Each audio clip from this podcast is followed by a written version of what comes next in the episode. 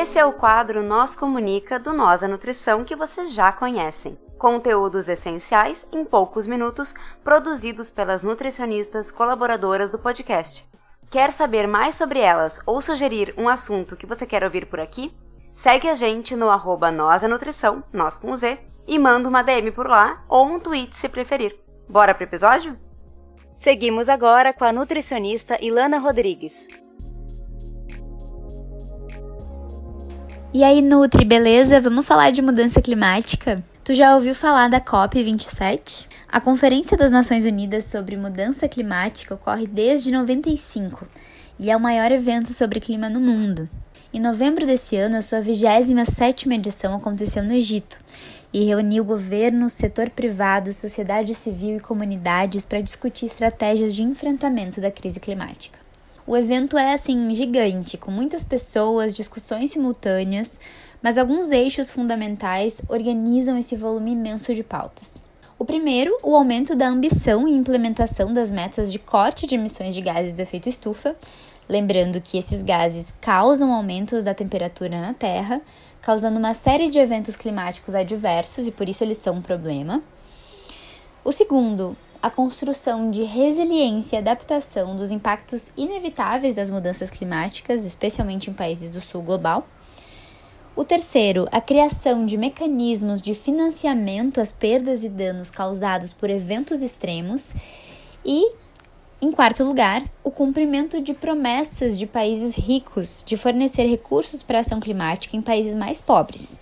Isso porque os países que mais contribuem para a mudança climática também são os países que têm mais recursos para mitigar. Já os mais pobres, que contribuem bem menos para a mudança climática, são os que sofrem mais com seus efeitos. Por isso, a justiça climática foi um tema bastante discutido na COP27. É o caso do continente africano, por exemplo, que recebeu a COP esse ano, é um dos continentes mais prejudicados pela elevação do nível das águas e eventos extremos como as secas. Também foi o continente que menos contribuiu com o lançamento de gases do efeito estufa na atmosfera ao longo dos séculos. Esse fenômeno que eu comentei se chama racismo ambiental. Uma vez que os países mais pobres são representados por minorias étnico-raciais, e aqui lê-se minorias entre muitas aspas.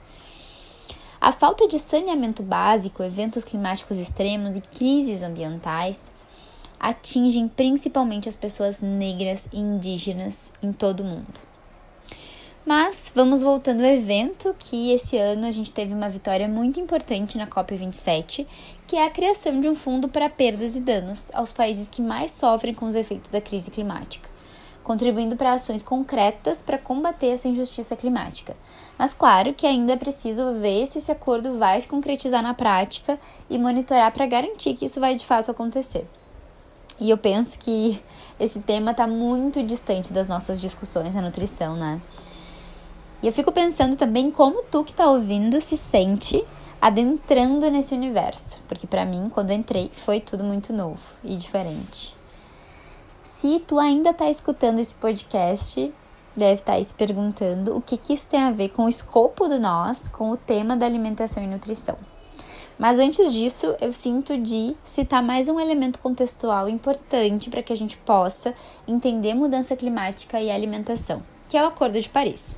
O Acordo de Paris ele foi firmado em 2015 na COP 21 em Paris se trata de uma colisão de nações com o objetivo de limitar o aquecimento global até menos de 2 graus Celsius, preferencialmente 1,5 comparado com os níveis pré-industriais até o final do século. Parece pouco, mas poucas temperaturas, poucos aumentos já geram mudanças muito grandes e catastróficas no nosso ambiente. Então, para isso, os países precisam reduzir as emissões de gases do efeito estufa o mais rápido possível. O Brasil é um dos países signatários do Acordo de Paris. No entanto, a contribuição brasileira ela permanecia estagnada até alguns meses atrás. E parece que com as eleições presidenciais esse ano, o gigante finalmente acordou e as eleições que escolheram Lula, o próximo presidente do Brasil, representaram para o mundo a intenção de, no mínimo, investir para frear a destruição da Amazônia. O Acordo de Paris é voluntário e cada país define o que a gente chama de contribuição nacionalmente determinada. As famosas NDCs em inglês são as metas que o país pactua para reduzir as emissões de gases do efeito estufa e também determina quais serão as estratégias para fazer isso. Na última revisão das NDCs, o Brasil reafirmou o compromisso firmado lá em 2015 de reduzir as emissões de gases do efeito estufa em 43% até 2030, o que é considerado pouco. E no ritmo que a gente está atualmente, a gente não vai chegar nem lá. Estamos em uma estrada para o inferno climático com o pé ainda no acelerador. Foi o que disse Antônio Guterres, secretário-geral das Nações Unidas, durante o evento. É aí que finalmente podemos enxergar como a alimentação, nutrição e a mudança climática estão intimamente relacionadas. Segundo a Global Alliance for the Future of Food, os sistemas alimentares produzem um terço das emissões globais de gases do efeito estufa contribuem para 80% da perda da biodiversidade e usam até 70% da água doce do mundo. A industrialização da comida impossibilita o cumprimento da meta do Acordo de Paris de limitar o aquecimento global a 1,5 graus Celsius e inibe nossa capacidade de adaptação e recuperação de futuros desastres climáticos. Por isso, no contexto da COP, a aliança fez três recomendações para ações climáticas globais. A primeira é obrigar todos os países a incluir sistemas alimentares em suas contribuições determinadas nacionalmente. A segunda é reconhecer a necessidade de financiamento de perdas e danos e usá-lo para financiar a transformação dos sistemas alimentares. E a terceira é o financiamento direto para sistemas alimentares locais. Tanto a COP27 quanto o Acordo de Paris incidem sobre determinantes macro, a nível de gestão, políticas públicas, economia, mercados, etc. Isso, em última instância, vai impactar na tua vida e no teu trabalho.